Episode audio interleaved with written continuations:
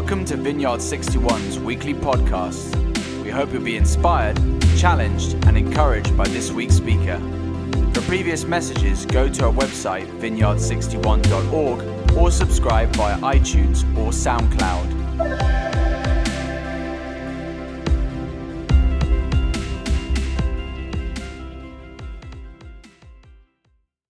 Hi guys, I'm Viv and welcome to my lounge. We actually had our walls painted um, at the end of last year and we haven't really put anything back up on the walls, so apologies for it looking a bit bare.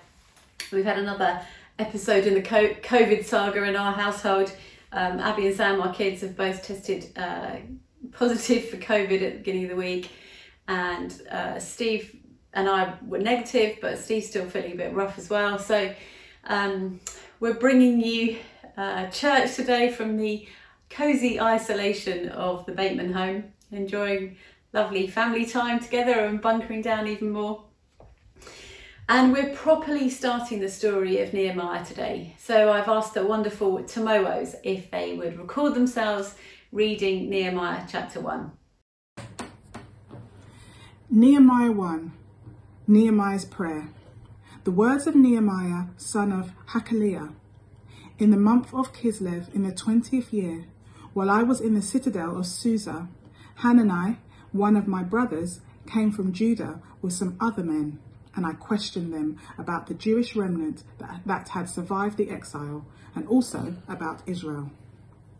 They said to me, "Those who, who survived the exile are back in the province and are in great trouble and disgrace. The wall of Jerusalem is broken, and its gates have been burned with fire." When I heard these things, I sat down and wept. For some days I mourned and fasted and prayed before the God of heaven.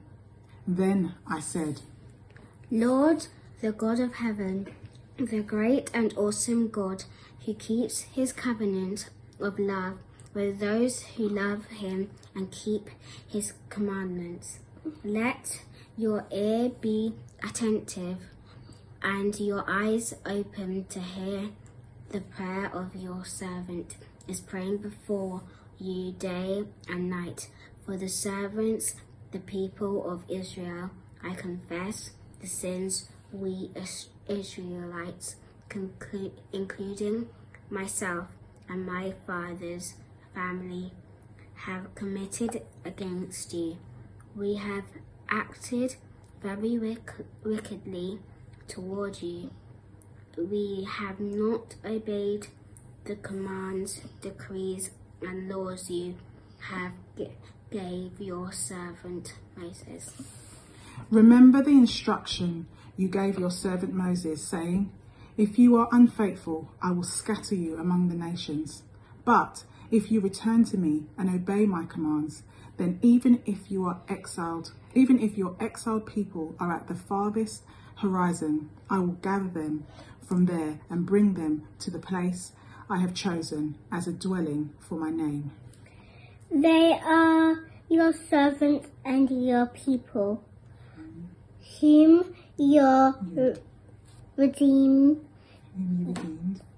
by your great strength and your mm, I, mighty hand. Lord, let your ear be attentive to the prayer for of this this your Lord, let your ear be attentive to the prayer of this your servant and to the prayer of your servants who delight in revering your name. Give your servant success today by granting him favour in the presence of this man. I was cupbearer to the king." Thanks so much, guys. I so miss seeing your faces regularly. So we talked last week about where Nehemiah fitted into the whole narrative of the Bible, and if you haven't had a chance to listen or to watch, please visit our YouTube channel or look at the website for the link to the podcast. You can search on um, podcasts on the Apple Store. So about one hundred forty years prior to the beginning of Nehemiah, in the year five eighty-six B C, the Babylonians, under the rule of the evil king Nebuchadnezzar, attacked the Jewish people and they completely destroyed the city of Jerusalem. They demolished their life and their culture and their temple and their walls. Um, if you've ever heard of Solomon's temple, it was just completely gone. It was wiped away, burned to the ground. Every building was in rubble. Almost everyone that they knew was now without a job and without hope. And so the, the Babylonians captured them and took them, thousands, uh, took them miles away from their own hometown and led them into captivity. And if you can imagine, the Jewish people would have felt demoralised and completely hopeless.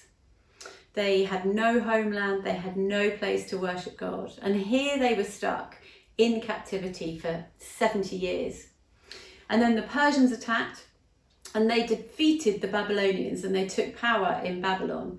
And then they issued this decree that, that enabled the Jewish exiles to go back to, ba- to Jerusalem and rebuild the temple. And so about fifty thousand Jews moved back to Jerusalem at the time to rebuild the temple. And that took over twenty years, just because there was a few hiccups along the way. And some of the Jews had stayed behind in Babylon. So that's where we find Nehemiah. And he was born and he was raised in exile and then became a servant to the Persian king. And what I love about this story is that Nehemiah was just an ordinary guy that made an extraordinary difference. He wasn't a priest or a prophet or a warrior. He was just an ordinary person that heard about something uh, that broke his heart to a point where he decided he had to do something. Um, he was just he, he was just an ordinary guy. He was known as a cupbearer, and he was known as the cupbearer to the king of Persia, King Artaxerxes. So you might say, Viv, what on earth is a cupbearer? And I guess one of the things, it's a bit like a, a servant or a butler in this day and age, but a, the equivalent of a, of a cupbearer, it was just such a trusted role. Uh, if you can imagine, this guy had um, really close access to the king. He would have heard and overheard conversations that the king was having, you know, like if um, I think we need to go and attack so-and-so, the cupbearer would hear that information and then would have to keep that information confidential. And so this guy would have been very trustworthy, he would have been full of integrity and incredibly loyal to the king. And one of the most important things he would do is he would taste the king's wine before he did. So in that time of, of history, there was always plots to overthrow kingdoms and kill the king. And so the cupbearer would um, be the only person to taste the wine before the king did, just to see if the wine was poisoned or not. So this guy, he was just an ordinary person. He wasn't, not in the role of status, but in the role of a servant attending to the needs of the king.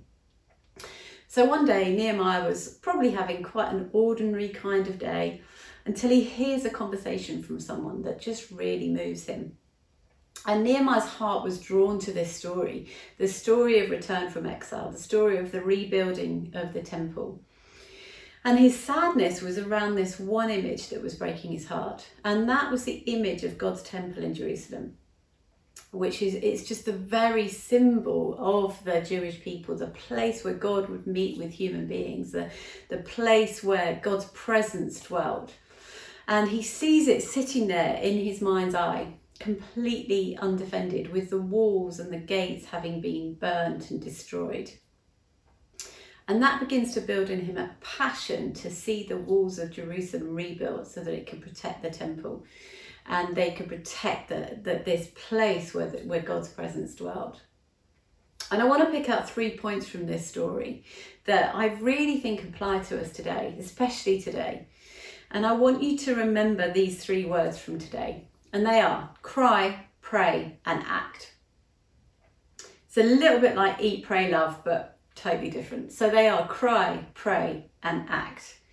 So first of all, we find Nehemiah broken and crying over the state of God's city. And I wonder if you might be feeling broken over something at the moment. It feels as though there's so much to grieve over currently, both personally and globally. And I'm not sure this grieving process is something we as Westerners do very well. Sherry Cormier, who's a psychologist specialising in grief, she says this: it's important that we start recognizing that we're in the middle of this collective grief. We are all losing something. And I think it's so important at the moment to, that we name our losses, all of them, and we allow ourselves time to sit with that grief. There, there are huge, huge losses that people are facing at the moment with the loss of their loved ones. But there are also lots of small losses that I think it's really important to name and acknowledge. Give yourself permission to cry, to mourn the fact that you haven't hugged your parents or seen your grandchildren, or that your university life has completely disappeared, or that your wedding was postponed, or that you're living on your own and you're just not seeing many people. I could I could literally carry on for hours, but every everyone, everyone has lost something this season. And this psychologist goes on to say, people often have a vague sense of anxiety or wordless suffering. It really helps to put language to it and name the losses. So it's a really good idea to journal or just name them out loud in some shape or form. Maybe even write a list of all the things that you've lost over this past year. And no matter the, the reason you're sad or how small it may seem, know it's okay to grieve and it's important to. Your world will not rebuild until you're able to be real with your pain. Crying over what you're sad about right now, even the smallest things, is a, is a, is a step towards healing. It's another step towards releasing of control and submission to God and giving Him permission to come into those places and begin to heal them. God hears our cries. He knows our broken hearts. Isaiah sixty-one again speaks into this, and, he, and it says, prophesying of Jesus, that He will come to comfort all who mourn and provide for those who grieve in Zion, to bestow on them a crown of beauty instead of ashes, the oil of joy instead of mourning, and a garment of praise instead of a spirit of despair.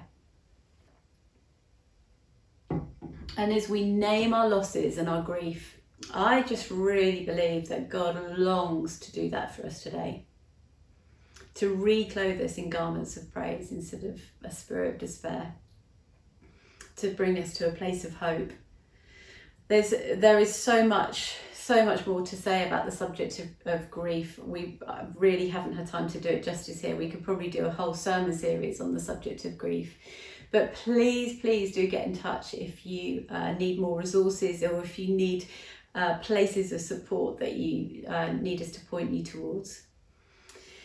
And then aside from our own pre- p- personal grief and losses, I wanted to talk about the things that break your heart on a bigger level. The fact that the temple in Jerusalem was undefended broke Nehemiah's heart, and it drove him to a place where he just sat down and wept. And you can see this in verse four of Nehemiah one. Nehemiah says this, "When I heard these things, when I heard about the devastation, when I heard about the hopelessness of my people," he says, "I sat down and wept." It broke his heart. And what's so interesting to me is to think about wh- where Nehemiah was when he heard this news. He was, a, he was about a thousand miles away from his homeland. He hadn't even lived there personally. And he was actually living pretty good and comfortable life in the palace. And the, this guy's probably eating the same kind of food that the king eats, probably pretty good stuff. He's probably watching the same sort of shows as the king is watching on his four K T V, hashtag blessed. This guy is living a completely comfortable life.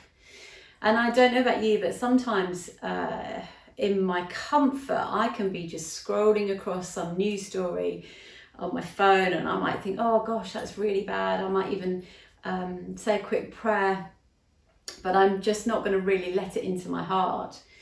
Um, uh, but at that moment, Nehemiah had a choice, and he could kind of acknowledge the, the plight of his people. He could kind of think, oh, you know, that's too bad. What a shame. I hate to hear that.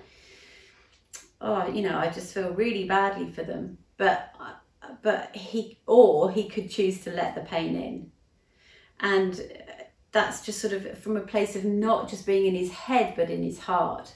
And when he heard the news, he made this choice, didn't he? He didn't brush it off. He just sat down and he broke down and he began to cry. And I want to ask us this, and th- this is as much for me as it is for anyone else. What breaks your heart? What is it that burdens you? What is it that creates a sort of righteous anger in you that you just think, oh, I've just got to do something about this? What is it that crushes your spirit? Maybe when you look at some kind of injustice to perhaps to a group of people or a need in this world, and it will be completely different things for, for, for everybody. Maybe for you, it's the, the plight of hurting children. Maybe it's for those that are bound by an addiction, or they're a hostage to drug or drugs, or they're trapped in a world of pornography, and you're, you just want to do everything that you can to help them get free. Maybe it's homelessness.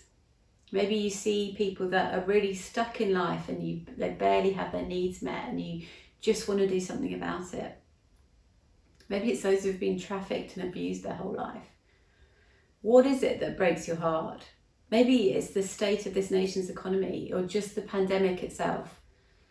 What is it that burdens you?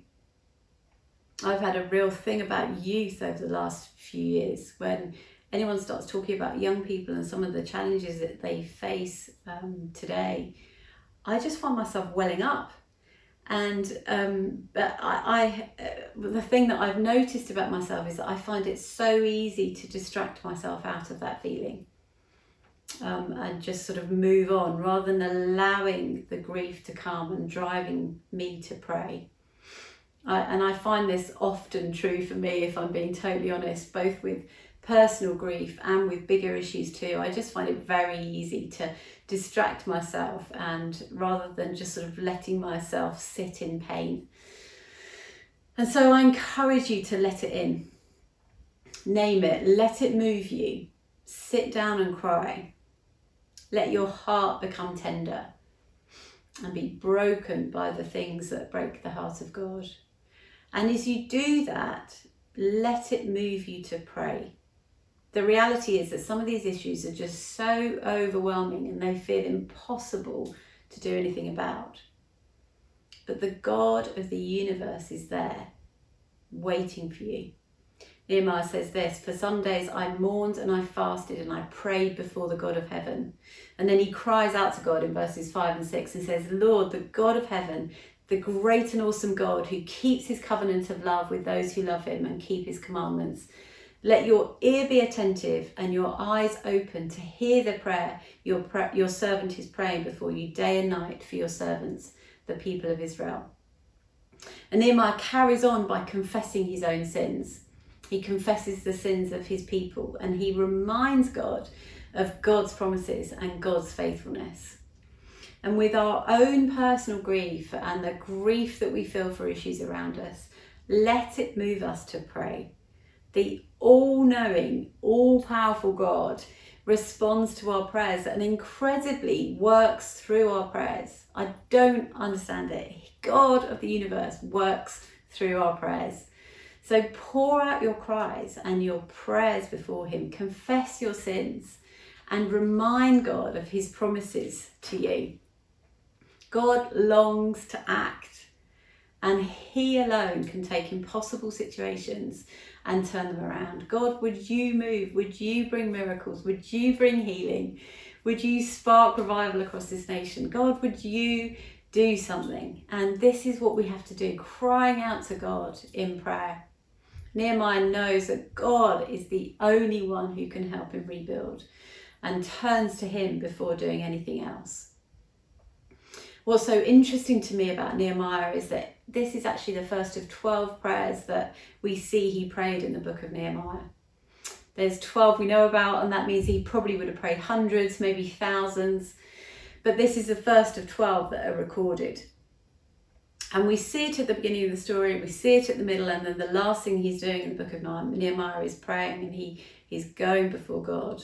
And what I love about him, and, and you're going to see this in the upcoming weeks, is that he's a leadership genius.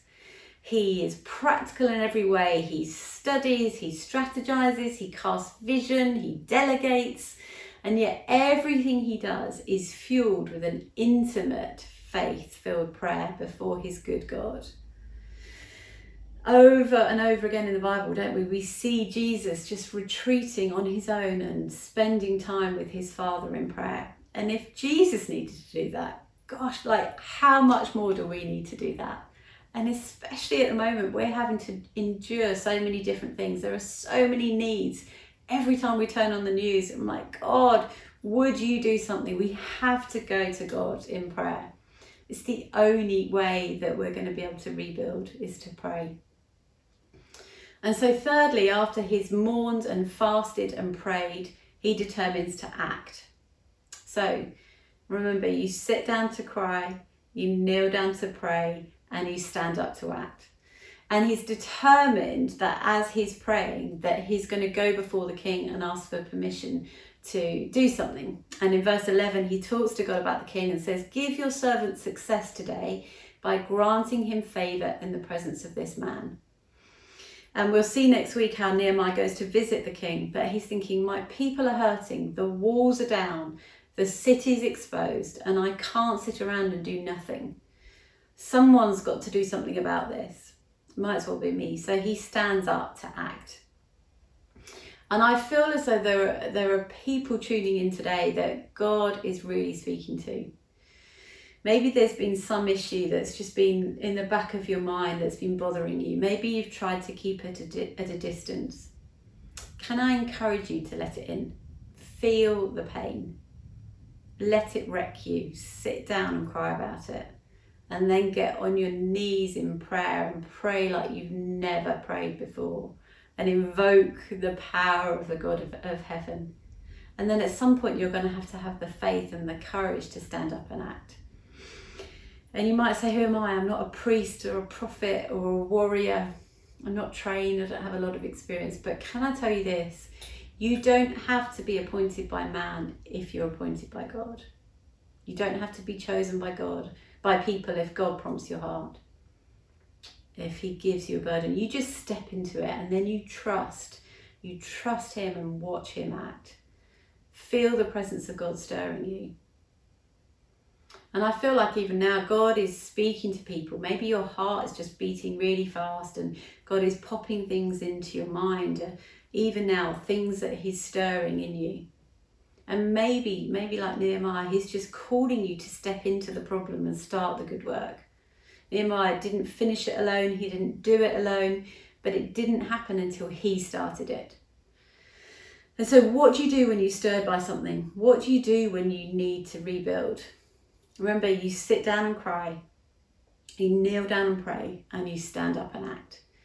And I'm going to hand back to Kristen now, who's going to help us think of some practical ways of putting some of these things into practice.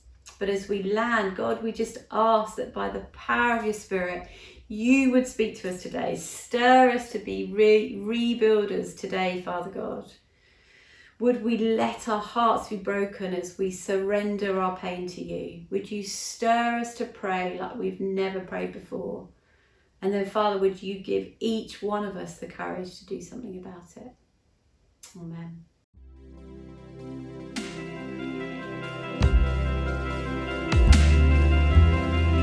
Thank you for listening to this week's podcast. Tune in next week for another life-giving message from one of our Vineyard sixty-one speakers.